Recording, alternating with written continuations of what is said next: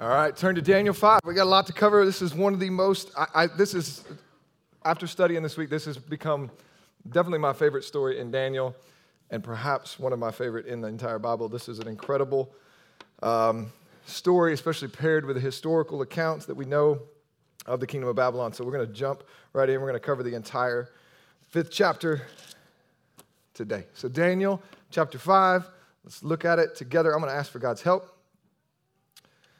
and then we'll jump in. God, we need your help to interpret, to understand your word, to receive and apply your word. So we ask for that. Father, we just collectively, as your people, confess this is your word, and we believe and claim that it is useful for teaching, preaching, rebuke, uh, and for all things that we need for godliness, that you have granted it right here in your word. So as we approach it, may we, may we come expecting, Father, expecting to be read by it as we approach your scripture. May we expect to be read by, judged by, called to account by your scripture, and pointed toward hope in Jesus, your victor, your Savior that you gave as a gift to us. So we ask for that help. We, we surrender and approach your word now humbly, asking for your spirit to speak through me and to give us ears to hear and hearts to receive your word. In Jesus' name.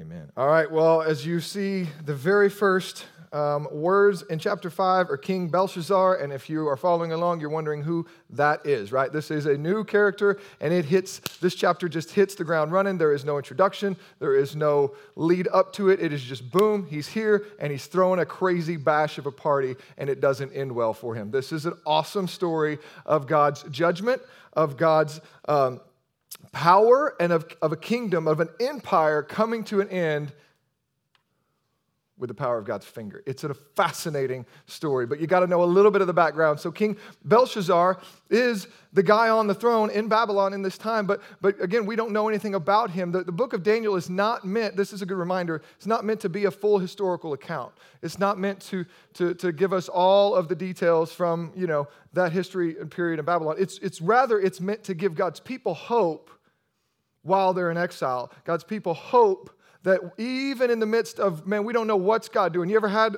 moments like that in your life or in the life of the country or just in the world that you don't know what He's doing?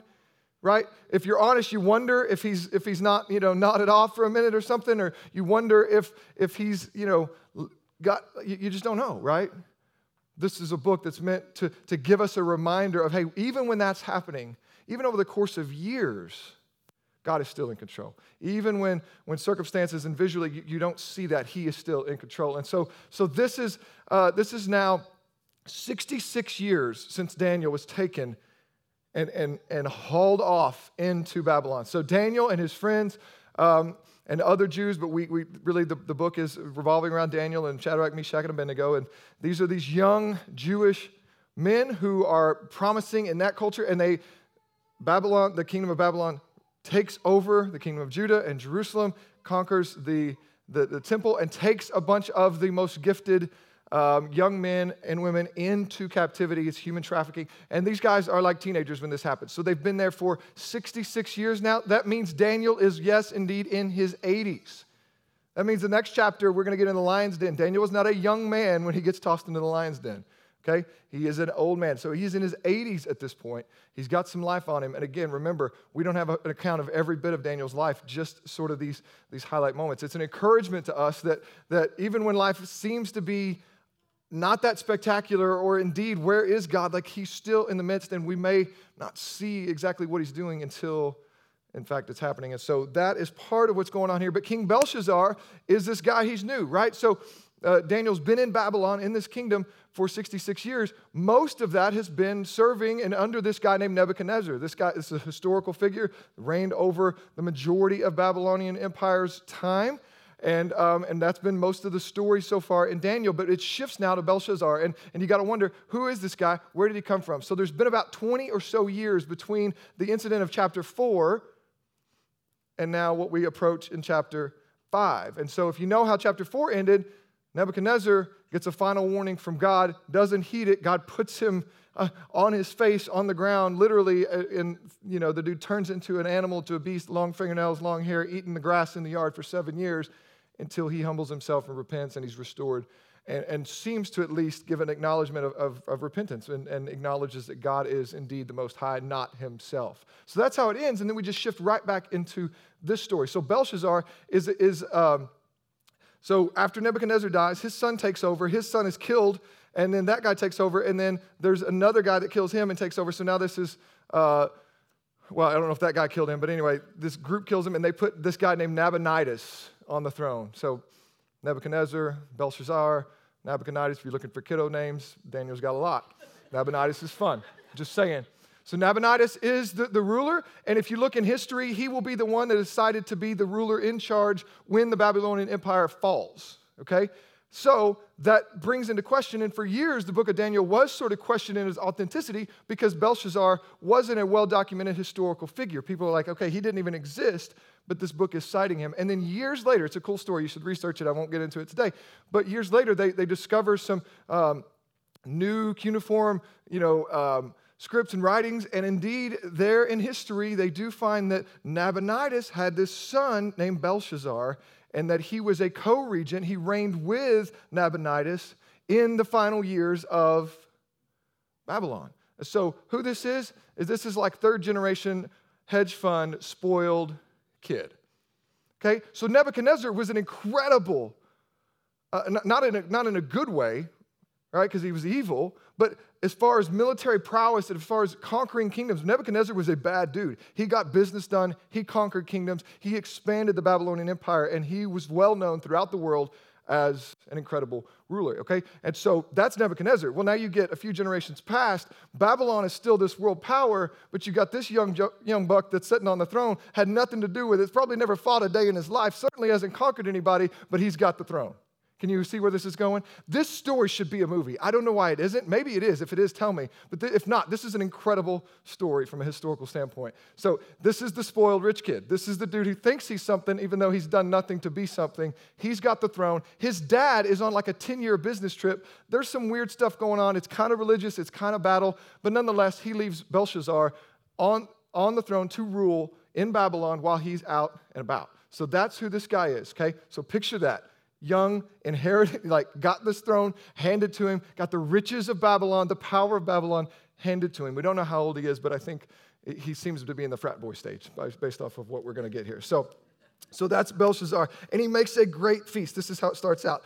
For a thousand of his lords, and he drank wine in front of the household. So, right off the bat, or in front of the thousand rather. So, right off the bat, we see this young dude throwing this massive party. I want you to think for a thousand of his lords. And we're going to see later that their wives and their concubines are invited too. So this is multiple thousands of people in this room. This is a red carpet event, right? This is this is the, all the who's who have been invited. This is people are taking pictures. They're not wearing a lot of clothes, but they are on showcase. It is a party amongst parties, right? It is similar. If you remember when we walked through Esther, there was a similar party thrown. And a lot of times these were indeed around military campaigns to sort of uh, gather support or rally the troops and give them a final hurrah, if you will, before we march into battle. We don't know if that's exactly what's going on. We do know, as we'll find out, that Persia, the Medo Persian Empire, is marching on them. They are coming at them.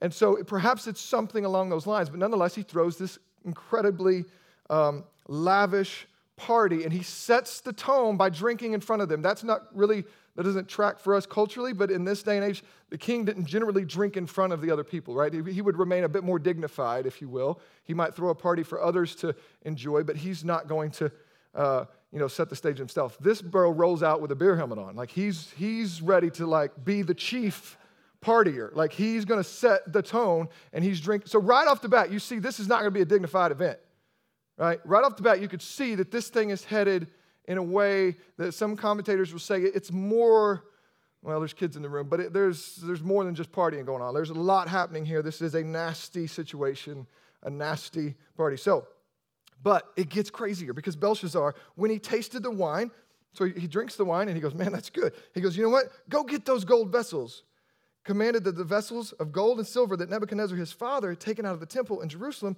be brought, and the king and his lords and his wives and his concubines might drink from them. So then they brought in the golden vessels that they had been taken out of the temple of the house of God in Jerusalem, that the king and his lords, his wives, his concubines drank from them. They drank wine and praised the God of gold, or the gods of gold and silver and bronze and iron and wood and stone. Okay, what's going on? I don't know if you remember back in chapter one, whenever it noted that Nebuchadnezzar, uh, you know, came against Jerusalem, ransacked the temple, and it took some of the vessels. It's just, it, it's, it's a quick note in chapter one, but it says he took the vessels of the holy temple of God and brought them back to Babylon. If you remember that, that is, it is A, fulfilling a prophecy from the past in Isaiah whenever God said this would happen if his people did not repent and obey him, that their, their land would be attacked and they would, and that enemy, right, Babylon would carry off their treasured vessels. So it's, it's fulfilling that past prophecy, but it's also noting for us to look ahead to this story where this Joker gets on the throne and, and cranks up his rebellion,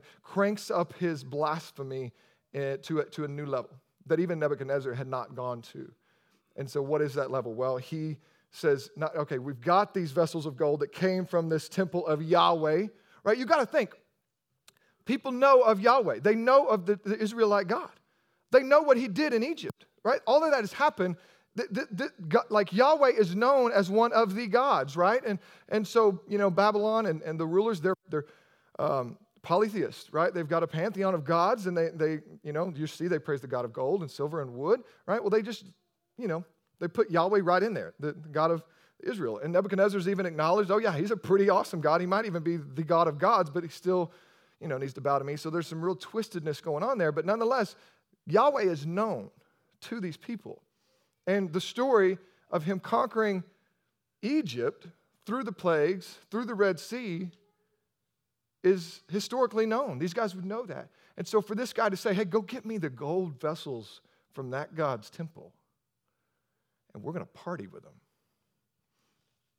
is a new level of mockery and blasphemy that even his evil predecessor, Nebuchadnezzar, never went to. And so he takes the vessels from the Israelite temple and he and his wives. And, and so, again, that, that is indicative because a lot of times, if you remember in Esther, when, when the men would start drinking in these parties, the women would exit and go to another room, right? That was pretty common in these state affairs. If the men were going to sort of, you know, do their thing, the women would, would leave and go elsewhere. Well, and, and then maybe the concubines would be brought in. But here it's everybody, right? The wives and concubines, and that's exactly what you think they might be. Uh, they're there, right? And they're all there together. And this is this is the party. That's the direction the party is headed. And so he drinks wine, and he's really in the mood and celebrating. And he says, "Hey, go get me those vessels." So what's going on here? Well, he's he's. You think about it. If there is this military push, if there is, they know that they're being uh, marched upon by Persia the great Babylonian Empire. I you to feel the tension nationally. You feel the tension of that empire and wondering, okay, we're, we're, we're, we're going to be attacked. Nobody's ever been able to touch us before, but what's your plan, king, right? What's your, what's your plan? What are you going to do? How are you going to ensure we don't get ta- you know, taken down? Well, he throws this party. Look at the glory of Babylon. Yeah, Persia's coming, but we're, we're Babylon, right? We're, like, nobody's been able to touch us Because In fact, you remember Yahweh? Look at this. I'm, drink, I'm drinking wine out of Yahweh's vessels. Like I, that God that, that, that conquered Egypt, well, we conquered him, right? That's what he's saying. That God that conquered Egypt, Babylon took him down. And here's the cups to, to prove it. So we don't need to be worried. Nobody could touch us. Let's celebrate Babylon. Let's celebrate the power of Babylon to the point that they're mocking the God of Israel. And as you can imagine, this is not going to end well, but that is indeed what is happening in this moment. So Belshazzar uses God's holy vessels and he defiles God's holy vessels. Here's the question for you and I Have you ever done that? Have you ever taken God's holy vessel and meant for holy use and defiled it and used it for sin and, and your glory and your debauchery? You're like, Jordan, I, I, don't, what are the cups, bro? Like, what, what would I take? Like the communion cups? Like, what would be, you know, is that, is that the equivalent? Here's the deal. Here, ask yourself this question What are the vessels of God today? What are the vessels of God today? It's us. It's our bodies. Right? You know that. 1 Corinthians chapter 6. Elsewhere, but Paul says, hey, do you not remember that you are the temple of the living God? So there he's saying, hey, don't go unite with a prostitute. That, that, that doesn't work. The, the, the, Holy God is living within you. Don't just go and, and you know, defile it by acting however you want. So the question for us is before we judge this Belshazzar dude, like we need to think, okay, we are the temples of God. If you're here and you're a Christian, that may sound weird to you, but here's the deal God created us to be in his image and in relationship with him. That our hearts, that longing in your heart for something that this world doesn't seem to satisfy, maybe you've tried, right? Maybe you've, you know, given yourself over to sex, pleasure, you know, fill in the blank, and, and you realize it's not satisfied. Maybe you haven't admitted it yet, but you know it in the back of your mind that this stuff I'm trying is not, is not filling this, this hole or this void that's within me. You know why? Ecclesiastes says that God's put eternity in the heart of men that we're made to be in relationship with Him. And without Him, we're going to constantly long for, as Augustine said, that our hearts are going to be restless until we find our rest in God. Why? Because we're made to be with God. So Jesus comes, and the glory that we just celebrated in communion is that He takes our sin, dies in our place, erases the debt of, of sin and wrath against us, so that we can now be indwelled by God Himself. Right? That, that not like that we're not just headed to heaven and we get to be with him then, that at the moment of being born again, if we realize we're a sinner and that Jesus is the only Savior and we confess Him as Lord, the Bible says we're born again, we get a new heart. He takes out the heart of stone, He puts in a heart of flesh, and the Holy Spirit dwells within us. So we are God's dwelling place, we are God's temple. That's why we don't make a big fuss about our buildings anymore. That's why you're in a pole building, right? This is not a big deal. God lives in you. You all brought God in here with you. There's a concentrated amount of the Holy Spirit. Why? Because y'all are here. It's an awesome thing.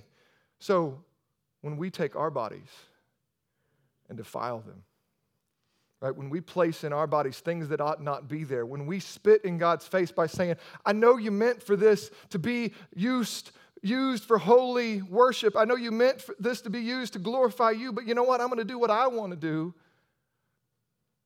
Then we are like Belshazzar, partying it up, and defiling God's vessels. It's supposed to house the Holy Spirit, and yet we fill it with pornography. We fill it with sexual immorality. We fill it with overeating. Right? Gluttons. We self medicate.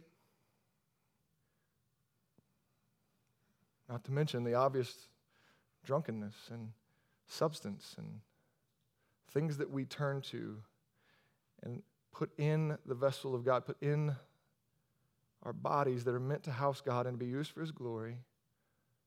All of those things are just as defiling and are just as filthy to God as Belshazzar clinking together glasses of wine and throwing this nasty party. Here's the deal We've all done that to varying degrees. We've all defiled our cups. We've all defiled these vessels of body and, and uh, of our bodies. And, and the only way to get our cup clean, the only way to be purified is through Jesus. Right? First John says that if we confess our sins, that he is faithful and just to forgive us and to cleanse us. There's beauty in that. That's the gospel promise that if, if we do confess our sins, that He's faithful and just to forgive us, but also to cleanse us. So many of us, we don't focus on the, the last part of that. We know we're forgiven, right? We know that, God, that Jesus made a way so that we could be forgiven and go to heaven, but you need to know that we are also cleansed. There's beauty in the Old Testament Day of Atonement. They would slaughter two animals, and one, they would place the sins on that animal, right, as, as the one who would bear the burden and pay the cost, right? That, that, that animal was slaughtered, blood scattered on the altar so that they could bear the burden of the sins. But then they, they, would, they would pray and, and put the, the sins on another animal and send them off into the wilderness as a sign of removing those sins. So it's not just forgiving, but a cleansing. That's the offer of the gospel. And for those of us that just stop at forgiveness and we don't confess, we don't stay in this posture of repentance, but we just made one confession at one point and now we're just doing the best to appear, you know, as good as we can and we hide our sin, we are missing out on the gospel cleansing that, that Jesus has for us, that he purchased for us, that he carried away for us. Jesus didn't just become the one lamb, but he also became the animal who carried away our sins so that we didn't have to bear them anymore. Like, this is good news. And, and we as a culture have gotten really bad at confessing our sins. We've gotten really bad at this perpetual posture of repentance and knowing that we're not just, you know, pretty good people who needed Jesus to get us over the hump, but that all of life is, is a life of repentance, that all of, of, our, of our posture as Christians should be continually repenting of our sins and being cleansed by Him. So, as you're going to see, that's going to be the theme is this, this invitation, but also this warning and this judgment that you're not getting away with anything, and one day you will be exposed. And that's exactly what Belshazzar is going to experience here as we get into verse 5. So, this party, I want you to think about it, it's, it's crazy, like off the rails, like whatever you've seen or on you know movies of frat parties and uh, not MTV, I don't think that's a thing anymore, but whatever glorifies the debauchery of today's world, go ahead and crank it up. Go ahead and crank it up a lot. This is a crazy, crazy scene. And in the midst of that, verse 5 immediately the fingers of a human hand appeared and wrote on the plaster of the wall in the king's palace opposite the lampstand. And the king saw the hand as it wrote. So, like, picture this huge party indoors. All of a sudden, everybody's attention is drawn to this wall, and a human hand appears, not the body, just the hand, and starts writing on the plaster. I don't know, like, I like to picture that it's like writing in the plaster, that it's just like you know, everybody's hearing it. I don't know. Regardless, he's writing on the plaster opposite the lampstand. There's, there's speculation, we don't know for sure, but this may have been the lampstand from the temple, which was there to be the presence, like it's the lampstand of the presence of the bread, right? That was there to, to shine the light, to remind us that God is present, that God is here. And, and that lampstand is there, and it sort of casts the light on this wall, and this hand shows up, it starts writing, and everybody immediately freaks out. There is a, there is a collective sobriety that happens in that moment. Uh, oh, snap, right? That's what is happening in this moment. And the king saw it as he wrote. I want you to imagine what he's thinking. How drunk am I, right? Like, what? And then he looks like, is it just me? Like, am I hallucinating? Who put, what they put in there? Like, like, I want you, to, but then he looks around and sees that everybody sees it. The transition from like, what am I seeing to, oh, this is, this is happening. And this is a reality. I want you to, the, the flushing of his body, the king's color changed, and his thoughts alarmed him. His limbs gave way, and his knees knocked together. I'm sure If you've ever been caught, anybody ever been caught doing anything? That feeling that happens. I remember I was a kid, and uh, like junior high, and we thought it was cool to cuss. I think I've told this story somewhere before, but I thought it was cool to cuss. And so me and my buddy would call each other after school because uh, we couldn't text. That wasn't a thing. We call each other on landlines. More about that in a minute. But and we talk and we talk about people and we you know we'd we'd, we'd make ourselves feel cool by throwing out a bunch of words that were you know not even okay for adults to say, and that's what we did. Well, we were doing that one day, and I don't know who we were talking about. I don't know what we were talking about. I just remember the moment when my mom picked up the other line. And for those of you kids, these phones used to be connected to walls, and you'd have like one in each room. And, and, and if somebody would make a phone call, they'd pick up, and it's on the same line. Anyway, so that's what my mom does. She picks up the phone to, to make a phone call, and she hears me and my buddy just just laying into whoever or whatever and dropping as many four letter words as we can, can think of, not even using them right. I mean, it's just, it's dorky, but it's what we were doing. And she goes, Excuse me? And my color changed, right? You can imagine, because my mama didn't mess around. like, and I was like, uh, uh, uh, and I just hung up and I blamed it all on him. I blamed it all on my buddy. I was like, yeah, he's, he's been running a really rough crowd lately. And she was like, You better not be talking like that. And like, she laid into me. It was a bad day. And then, like, my, it's funny, my, my buddy wouldn't come around my mom for like two years. Uh, anyway, anyway, I was just total coward, just threw him under the bus. But that was that moment for me. I remember another moment. I was at junior college, and uh, I was in the class with my favorite professor. If anybody went to SIC and you remember Dr. Ray, this guy was amazing. He would st- he would jump up on desk and yell as he was telling history. It was awesome. Dr. Ray was awesome. He's my favorite teacher. I would take his classes, even though they weren't necessary for my major, just because he was awesome. I got kicked out of his class one day. It was a horrible day. I was a, I was a pretty good kid at that point, you know, after my mom whooped me back in junior high, kind of was a, you know, pretty straight and narrow. And so I was a pretty good kid. So me and my buddy were talking and cutting up, and he straight up stopped his class, called us out, and told us to leave. Like, no warning, no, like, whatever. And my color changed. I was like, like, no, everybody's looking at us. We got to get up and leave. They're like, leave the class. Sorry, Dr. Ray. Never do it again. Like, it was an awful feeling. I let down the guy I loved and it's totally exposed. It was a horrible, like the rest of the day, like me and my buddies just left the room and we were just looking at each other. It was a horrible day. We got caught. Listen, here's the deal. This is not a parent. This is not a teacher, college professor. This is the God of the universe. and he shows up. And there's an immediate realization that, oh snap, oh snap. Immediate realization. The king's color changed, his thoughts alarmed him. His, his, like, there's a physical reaction. His limbs gave way, his knees knocked together. Like, that's cartoon stuff, but that's like literally, he is losing control of his body. The king called loudly, bring in the enchanters, the Chaldeans, the astrologers. What, what's he doing? Well, when we get in trouble, a lot of times we'll turn to what? Turn to religion, right? We get in trouble, we get called out, we realize what we're doing ain't working. I better turn to some form of religion. This happens a lot, right? This happens often you see this fake somebody gets caught gets busted gets you know caught in an affair caught in an addiction or whatever now all of a sudden they're going to come to church they're going to do things right and maybe it, and, and praise god sometimes that's real. Sometimes god uses that to tra- transform them. Other times it's just to throw it out there right? Oh i need some help getting out of this. The lord uh, you know i promise if you you know get me out of this i'll never do it again. Anybody seen the video that that sheep being pulled out of that crack? It's going around lately it's hilarious because it's tagged like, Lord, if I promise you get me out of this, I'll never do it again. They pull the sheep out of the crack. He whoop, whoop, takes two jumps and right back in. That's us. That's us. But, but this is where he's at. He's turned into spirituality. He's turned into religion. Somebody help me, right? Help me. I, I, he realizes he's not the most powerful man in the world anymore. He's just got called out. And so he turns to spirituality. These are the spiritual advisors. These are the wise men, and they got nothing. He, he says, hey, bring them in. Bring him here now. He calls out loudly. Everybody can hear. The party stops, right? Light switches on, DJ's off, like the party stops. And he says, Somebody tell me what this means. And he says, Whoever can do it, I'm going to reward him. He says they shall be clothed in purple and have a chain of gold. Nothing really changes, does it? Think of the culture and the hip hop. Like, anyway, I'm just saying, that's what they're. It, it, he says, I'll, I'll make you the, the we'll, we'll give you some bling if you can if you can handle this. And you'll be the third ruler in the kingdom. He says so my dad's here and me i'll make you next in line if you can tell me the interpretation of this writing.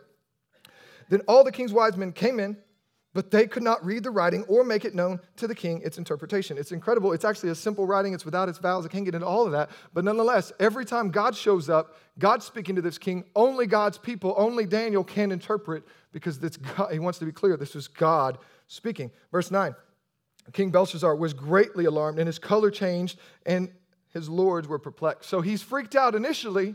Somebody give me some answers. These guys come in, they got no answers. Now he's really scared. Now he's really scared. That's worth noting. Verse 10 The queen, because of the, the king and his lords, came into the banqueting hall, and the queen declared, O king, live forever. Let not your thoughts alarm you. There is a man in your kingdom in whom the spirit of the holy gods uh, dwells. Who's this queen? Well, it's not his wife because she was already there. Okay, so what most historians think is that this is actually probably Nebuchadnezzar's wife who's still alive and in the kingdom, or possibly his son, the first heir after Nebuchadnezzar, his wife. But nonetheless, this is a, a matriarch who's been present. She's not ruling, but she's still in the kingdom and is well respected. And so she walks in and sees, you know, grandson here. He calls him father. You're going to hear that language. That's not in the Hebrew, that, that, that word father is used as predecessor or ancestor, right? So it doesn't necessarily uh, mean it, it's a familial biological father. He's just saying your predecessor. And so, so she, she rolls in, right? She's got some age on her, got some wisdom on her, wisdom with her, and she walks in. She knows this party's happening. She hears he's freaked out, and she comes in and says, yeah, got busted, didn't you, buddy? Right? She sees that he's, he's made a mess of dad's temple. He's stepped off in it big time. And she goes, Well, you need an answer. There's this guy. There's this guy. Think about it. It's 20 years since uh, Nebuchadnezzar repented, several years since he's died, four kings now later. And she says, Hey, there's this guy. There's a man in your kingdom, he said, she says, in whom the spirit of the holy gods, and we know is the spirit of the one and only God, but he that dwells in him. He's in the days of your father, light and understanding and wisdom, like the wisdom of the gods, were found in him. So she says, Hey, nobody can answer a lot of these questions, and Daniel would show up. King Nebuchadnezzar, your father, the king, made him the chief of the magicians, enchanters, and Chaldeans and astrologers. So um, at this point, we don't know if Daniel was like retired or if just with these new, you know, administrations, he just wasn't, you know, in charge anymore, or if he's out, like we don't know, but he gets called in, right? He's, he's brought in, and she says, Hey, this guy's proven himself able to handle these sort of situations. Maybe you should call him. Verse 12, because an excellent spirit, knowledge, and understanding to interpret dreams, to explain riddles, to solve problems were found in this Daniel, whom the king named Belteshazzar. Now let Daniel be called, and he will show you the interpretation. Okay, so, so this queen comes in and says, Hey, you're called on the carpet. You might want to call this guy named Daniel. Verse 13. then Daniel was brought in before the king. This is an awesome scene. I want you to picture Daniel. He's an old man, right? I think he's a tough old dude. Maybe Clint Eastwood like, we don't know. But he, has got some age on him, right? And he's walking up to this young punk. I want you to have that picture in your mind for this exchange. And the king answered and said to Daniel, You are the Daniel, the one of the exiles of Judah, whom the king, my father, brought from Judah. Well, that's not really how it went down, is it? If you remember, like it wasn't like a nice invitation to come be in, in Babylon. It was nowhere to conquer your land. We're going to take you in ropes and chains and walk you 700 miles on your feet and then castrate you and then make you live a life of, you know, vegetation. Like it's, it's, it's, it's, you know, he's leaving out some details. He's telling the narrative the way he wants to be told. Does that sound familiar? Um, but that's, that's, he's like, yeah, you're that guy that my, my, you know, my father, the Nebuchadnezzar brought out of Judah. I've heard that you have the spirit of the gods in you, verse 14 and that light and understanding and excellent wisdom are found in you. So he says, Hey, I hear you, you got some chops when it comes to handling these things. Now, the wise men, the enchanters, they've been brought in to read this writing to make known to me its interpretation, and they could not show the interpretation of the matter. But I've heard that you can give interpretation and solve problems. So now, if you can read the writing and make known to me its interpretation, you should be clothed with purple. He's going to give him the hip hop life. Clothed with purple and have a chain of gold around your neck, and you shall be the third ruler in the kingdom. Listen to Daniel. This is awesome. Daniel answered and says, keep your, keep your gifts, son. Let your gifts be for yourself, give your rewards to somebody else. Nevertheless, I'll tell you the interpretation. So Daniel says, No thanks, buddy. Not interested. Already been a ruler in this kingdom. Uh, you know, some speculate that while Nebuchadnezzar was eating grass in the yard, that Daniel actually ruled in his stead. We don't know that. But Daniel's not interested in this promotion in this kingdom that is about, out, actually about to come to an end that night. Daniel's not in, into it. He's not interested. He's not, he doesn't want to be a politician. He's not chasing power. He's not chasing influence. Right? He's, he already serves a king. He's already got a gig. Right? And he knows he's going to inherit a kingdom. Praise God. He's not worried about that. He knows this kingdom's headed down, and he says, Sonny, keep your gifts. But I'll tell you what's up. I'll tell you the interpretation, and you ain't gonna like it. I want you to imagine that the like this is an awesome, like he's taking him out back and showing him who's who. Like he's saying, young, like, you think you know what's up. Let me just tell you. And I want you to imagine again the confrontational courage that it takes for Daniel to stand up and tell this, this man that things aren't going well. And that's indeed what he's going to do. He's going to give him a, a rebuke. We got to keep in mind sometimes we don't just need a word of encouragement, right? We can't reduce church and Christianity down to some, you know, self-help motivational talk to make us feel better and do better in life. Sometimes you don't need encouragement, you need a rebuke. You need a rebuke, you need to be judged. And that's exactly what God is doing, and that's exactly the message that Daniel delivers. But again, watch this. He doesn't jump right into interpretation. He's going to give him a lesson. He's going to just show him what's up. 18, he says, O king, most High, O King, the Most High God gave Nebuchadnezzar, your father, the kingship and greatness and glory and majesty. He says, Hey, you know that guy you like to attach yourself to that conquered all this? Yeah, God gave him all of that. And because of his greatness that he gave him, all peoples, nations, and languages trembled and feared before him. Talking about Nebuchadnezzar. When he would have, and whom he would, he killed. And whom he would, he kept alive.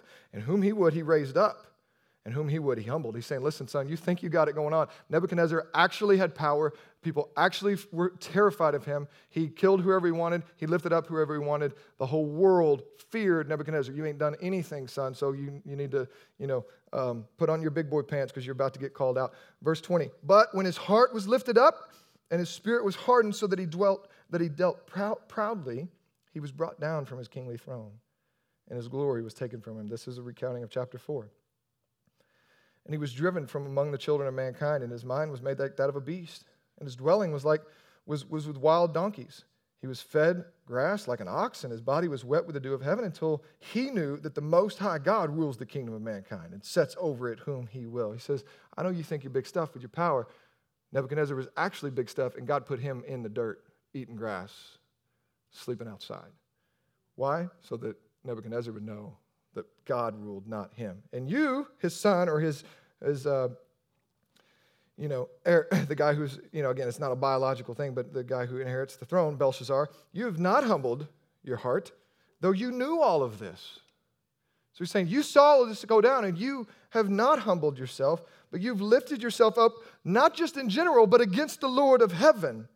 And the vessels that you brought out of his house and before you, and you and your lords and your wives and your concubines have, have drunk wine from, and you've praised the gods of silver and gold and bronze and iron and wood and stone, which do not see nor hear or know, right? So he says, You're here, you're clanking these things together, mocking God, and, and praising these gods of gold, silver, and wood. He said, and they don't see what's going on. They don't, they're not going to be able to call you out, but God, in whose hand is your breath. This is an awesome confrontation. I love it. In whose all of your ways you have not honored. He says, Listen, son, you've stepped off in it big time. You don't know who you're mocking. And, and he's not just some generic God of gold and silver. He's the God most high. He sees what's happening, and he's here to call you out. This, this is an awesome, awesome moment. And, and here's, here's the deal. Um, this, this could seem harsh. It's a young dude, right? Give him some grace. Like he maybe he didn't know, right? But, but God's going to get real aggressive. This guy's going to die tonight. This could seem harsh to, to, to think of God's judgment on Belshazzar here, but here's what we can deduce. Because it, it, as, as we see the harshness and, the, and the, the, the, the swiftness of this judgment, it should stand in comparison and contrast with the last chapter, which made us marvel at the patience of God in Nebuchadnezzar. You remember that? Like 30 years, Nebuchadnezzar has an opportunity to hear the, the power of God and to repent and humble, and he doesn't. And even to the point that he gives him a final warning, says, Hey, I'm going to give you a year. If you repent, I'll extend your kingdom. If not, I'm going to put you in the dirt like the beast. He doesn't do it. He puts him in the dirt, and then he allows him to be restored. Right? So God shows this incredible kindness to Nebuchadnezzar. This joker is getting called out immediately, and what we can kind of reduce from that is that we are supposed to learn from the previous generation. We are supposed to learn from the previous generation. You do not get this just blanket, you know, slate of ignorance that says, oh, well, I didn't know, or oh, I, I thought I had time. We are supposed to learn from the mistakes and the wisdom of the previous generation. I want you to think for a moment. What have you witnessed? Maybe in your own home, maybe generally, country, or in the church. What have you witnessed that you know you should have learned from? That you know you should do better, that you should let that teach you, and yet you haven't, right? Maybe it's, for some of you, it's just the passivity of your fathers. Men, some of you, you, you observe fathers, your dad was just passive. He didn't engage. He didn't pursue his wife. He didn't confront his children. He didn't read the Bible. He didn't take him to church. He was just passive. Maybe he's disengaged. Maybe he just watched TV. Like, I, I, don't know. Some of you, that, that's what it was. Maybe you observed addiction in your home. Maybe you observed, you know, chauvinism and just real disrespect toward your wife. Like, I, I don't know what it was. Maybe you saw them working too much, both parents. Maybe you saw grandparents, maybe you saw racism in your family line and you know you should have learned from it, but instead you've just sort of let it dwell in you as well. You've not squashed that in, in your own life. And here's the deal you may think you got time, right? Maybe you know that, oh, well, dad, you know, maybe dad repented when he was in his 50s or, or on his deathbed or whatever, and you think you've got that sort of time. Well, here's the deal this guy's getting called out as a young man, and, and Daniel explicitly says, You knew all of this, and yet you have not humbled yourself. You need to be honest. Pushing on the, on the men in particular, but women, same thing. You saw bitterness, resentment toward from your mom toward her husband, or, or I, I don't know, you fill in the blank. What have you seen perpetuated in your family line that you need to stop? You, you need to put an end to that cycle. And yet you've just let it abide in you. Objectifying women, objectifying yourself if you are a woman. Like, what, what have you seen? You know it hasn't gone well, and yet you've slipped right into it. We are meant to learn from the previous generation. We are called to remember over and over again. God will call his people to remember the previous generation. You remember those Israelites? They didn't, they didn't trust in God. They ended up 40 years paying for that. 40 years. They got to wander around in the desert and not inherit the promised land. And then over and over and over again, their kids' generation who would inherit the promised land is told to do what? Remember. Remember. Remember. Don't let yourself off the hook. Take the warning from the previous generation seriously. So that's the scene, the context that Daniel sets. He doesn't just walk in and give him the, the interpretation. He sets all this context before this young joker and says, That's what's happened. That's where you've been. That's the bigger picture. It ain't all about you, bud. And you failed to humble yourself. And that's why this hand has showed up and caused you to wet yourself in front of all your friends, buddy. That's what's going on. The hand of God has showed up. Verse 24. Then from his presence the hand was sent. So Daniel says, This is the God who holds your breath in, your, in his hand. You've mocked him, you're spitting in his face. He's the one that confronted Nebuchadnezzar, put him in the yard. I don't know if you remember that part of history, but that God has now sent this hand into your presence and this writing was inscribed real quick. Think about the finger of God. This, that's all he has to send. That's all God has to send to this incredible kingdom of Babylon to say, hey, I'm about to handle this. The finger of God is referenced all throughout Scripture. Exodus 8, when, when the plagues are going on, the people in, in, Egypt go, man, that was the finger of Yahweh. Exodus 31, God writes the Ten, Ten Commandments. What? His finger. Later, John 8, you know the story of the woman caught in adultery when Jesus bends down and writes in the, in the dirt? What's he write with? His finger finger of God is all that it takes to handle his business. This is his way of saying, Babylon, it's not even heavy lifting for me. You, like, I don't even need to send my whole arm. And he's going to take down this kingdom. It's an incredible testament to the power of our God. He gets a lot done with just his finger. Verse 24, this is what he says. Verse 25, read it. And this is the meaning that was inscribed Mene, Mene, Tekel, and Parsin and this is the interpretation of the matter. So that was what was written on the wall. This is interpretation of the matter. Mene, God has numbered the days of your kingdom and has brought it to an end. Okay? That's a crazy statement. He says, God's the one that gave Nebuchadnezzar the power and brought Babylon in, and he says it's time. Chips are being called for. 27, Tekel, and you have been found weighed in the balances and found, or you've been weighed in the balances and found wanting. He says, You, son, God's judged you, and it ain't, it, the verdict's in, and, and you're less than. It, it, it's, you have been found wanting. And Peres, your kingdom is divided and given to the Medes and the Persians. Here's the deal um, judgment is both needed and it's coming. Judgment is both needed and it's coming. And we, as God's people, need to be careful how we posture ourselves against that. Because we are quick to cheer when judgment comes to our enemy, aren't we? When so and so gets called out for their ignorance, or this party, or this people group, when they get called out, we're excited about that, you know, because we see them as the problem. But here's the deal many feel like Judgment is what's coming upon America as we sort of enter into the, or, or this, this moral revolution, and all, there's a lot going on. And many talk about judgment of God coming on America, and I, and I wouldn't disagree with you. However, I would just quickly note to you that the Bible says that the judgment of God starts in the household of God. What do you mean by that? When God is looking down at the mess of this world, He expects this nonsense from people who don't know Him. But He's given His people his word. He's given his people the Spirit. We don't have an excuse. We don't get to claim ignorance. And he says the times of God overlooking sin and ignorance is over. He's coming for judgment. So listen, judgment is needed and it is coming. And we need to start by reflecting on ourselves. We need to start by looking inwardly because many of you are in rebellion to God and you don't intend to repent because you don't feel the need.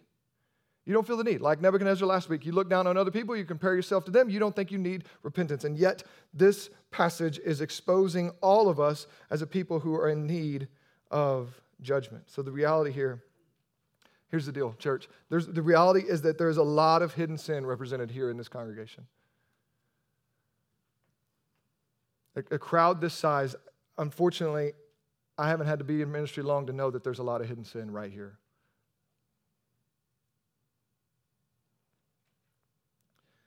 There are, there are those of you that are enslaved to addiction and nobody knows about it. You're abusing pills, alcohol, pornography. Maybe it's actual sex physically with, uh, with other people. Like maybe it's gambling. Maybe it's credit cards. I, man, I've, again, I haven't been at this that long, but I've heard too many stories, too many stories of one spouse having a mountain of credit card debt that the other one had no idea about. You've heard them too. So, what that means is that we live for a long time in this pretending and in this hiding. It happens all the time. Maybe you're in an emotional affair. You know you've gotten too close to somebody at work or somebody in church. Like, you know, you know it's happening. You think you got it under control, but you need to know that God sees it and He's exposing you. It'll be exposed to everybody at some point. The opportunity is for us to repent now while His breath is still in our lungs and while there's forgiveness and restoration available. That's the, the sobering reality of this text is, is that while we have an opportunity, we should be repenting and laying it all out there because here's the deal the judgment's already in. That's what this says. Like, you've already been weighed and you have been found wanting. The judgment is already in. The time to repent is now while we still have His breath in our lungs. You have been weighed and found wanting. You say, Well, Jordan, you don't know me. I don't have to. The Bible says that all of us are sinners and fall short of the glory of God, and we need a Savior, period. If not, we're headed to hell. That's what we deserve. It's His justice. Some of you are like, Well, I know, but I, have been saved and you know, I, I, I prayed that prayer, but here's the deal. Have you continually come back to Him for your cleansing? Have you trusted Him with all of your life? Have you laid it all bare so that He can cleanse you, so that He can bring you into a relationship with Him that causes you to thrive even in the midst of the chaos of this world? This is the good news of the gospel. This message that was given to this knucklehead of a king is actually laid on all of us. This, this, hey, the interpretation is God has numbered your days of your kingdom and has been brought to an end. We've all got that. It was appointed a man wants to die. Wages of sin is death. That's all of us. 10 out of 10 die. It's coming.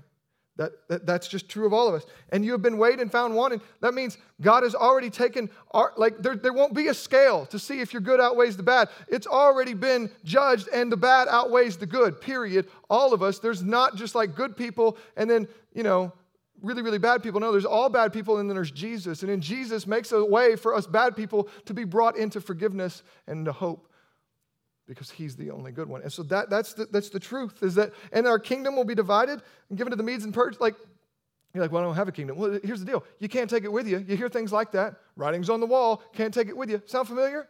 It's coming from the Bible, right? You don't get to take all of your riches, all of your glory, all of your prestige, your honor, whatever, you, whatever you're working for, it's going to be demanded of you.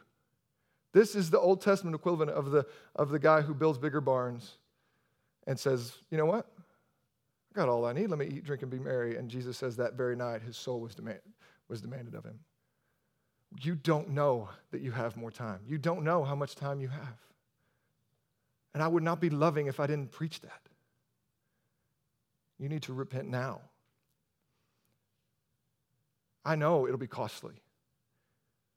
I know it'll be a mess. I know it may break your spouse's heart. It may crush your life for a bit, but it's still better to run to God while there's still breath in your lungs so that His mercy, you know what that is? That's you don't get what you actually do deserve. So His mercy may be given to you in Jesus.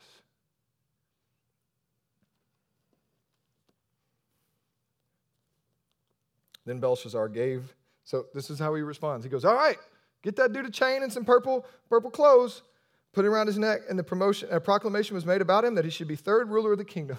That's, that's his move. He doesn't hit his face, he doesn't humble himself. He just goes, Cool, thanks for that.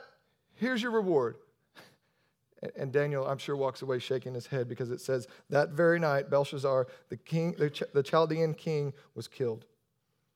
And Darius the Mede received two or received the kingdom being about 62 years old. That's one verse. It's an incredible story. You need to look at it through history. I want to tell you a quick how this happened. While they're in this party, I told you that the, the Medo Persian Empire is marching on them.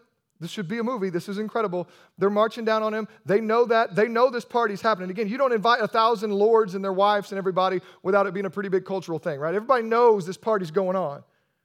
Well, guess what? Darius, the Mede, he's leading this army. And guess what? We got a picture of the city of Babylon, Jess, but it's, it's this incredible city that is fortified with walls that are impressive to everybody. Nobody's been able to get into Babylon. Nobody, they, they could try, but they ain't getting in. These walls, they, would say every time a new king would take it, they would kind of layer on, right? Look at us. This incredible, incredibly fortified city stands at the heart of this great empire, and they are good. They, they, are, they are in lockdown. Nobody's getting in and they got all the supplies they need. And guess what? The mighty Euphrates River runs right through the city. You see that? Runs right through the city, and they've got walls, bridges, you know, built over it, but the water's running right through there. Well, what they don't know is Darius, this dude's smooth. This guy was on some other campaign and he couldn't get across the river, and he decided to get out his shovels and divert the river in like a whole bunch of other branches so his, his boys could walk across. So Darius rolls up, and this party's going on, and he says, You know what? We're going to divert the Euphrates River. It's crazy. So they dig a bunch of channels. They step back from the city, dig a bunch of channels, divert the river. Now all of a sudden, water's like waist high. They walk right under the wall and right into the city, start slitting throats, killing guards, old boys clanking together God's glasses. And he dies that night. That night, God comes for him you say, well, how could, it, what, what's going on? What's, what, what, what about God's people in this? You remember that feeling you had when you wondered how God could use Babylon, this crazy, evil nation, to, to judge his people in Israel? You remember that back in chapter one? How could God do that? Right? How does God judge his people with this evil nation?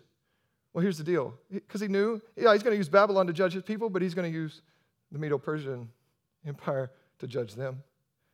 Right? That he's in control, even in the midst of what nobody can see, God is still in control. God has this thing figured out. He has a plan, and He's going to use another pagan nation to judge Babylon. It's a crazy story, and that's how it ends. Belshazzar shows up at the beginning of chapter 5, breathes his last at the end. The Bible says that's a lot like our life. It's like a vapor, like a mist. It's there in a moment, it's gone next. Don't think you have more time. Don't think you can do this later. Get over yourself, humble yourself, and receive the life that only God can give.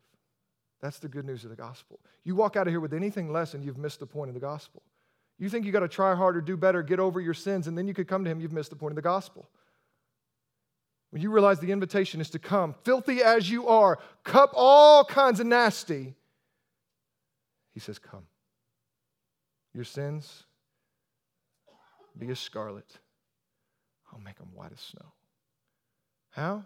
You got to come up here and get a list of things to do good? No, no, no, no. Come and confess that Jesus is the Lord, that you're a sinner in need of a Savior, and that He is that Savior. The Bible says you can be forgiven, you can be restored to life in the Lord. It's good news, church. It's good news if you take it. I know hearts are hard. I know the cost is high of confessing your sins and, re- and repenting. But if you continue to stay in that sin, you continue to be caught up in your addiction, not telling your like you're not winning. You will be called to account. God will not be mocked. But you do have an opportunity to repent while there's still his breath in your lungs. Let's do that. Let's pray. God, I pray that you would um, just come and, and, and send your spirit to move in the midst of this room that has all sorts of stuff going on, and we don't know them, and I don't pretend to, but you do. Lord, you see, and I pray that each of us would, would feel the Spirit of God confronting and exposing us so that we can receive life and salvation and cleansing today. Give us courage to step out and to humble ourselves before you at this altar. We ask this in Jesus' name. Amen.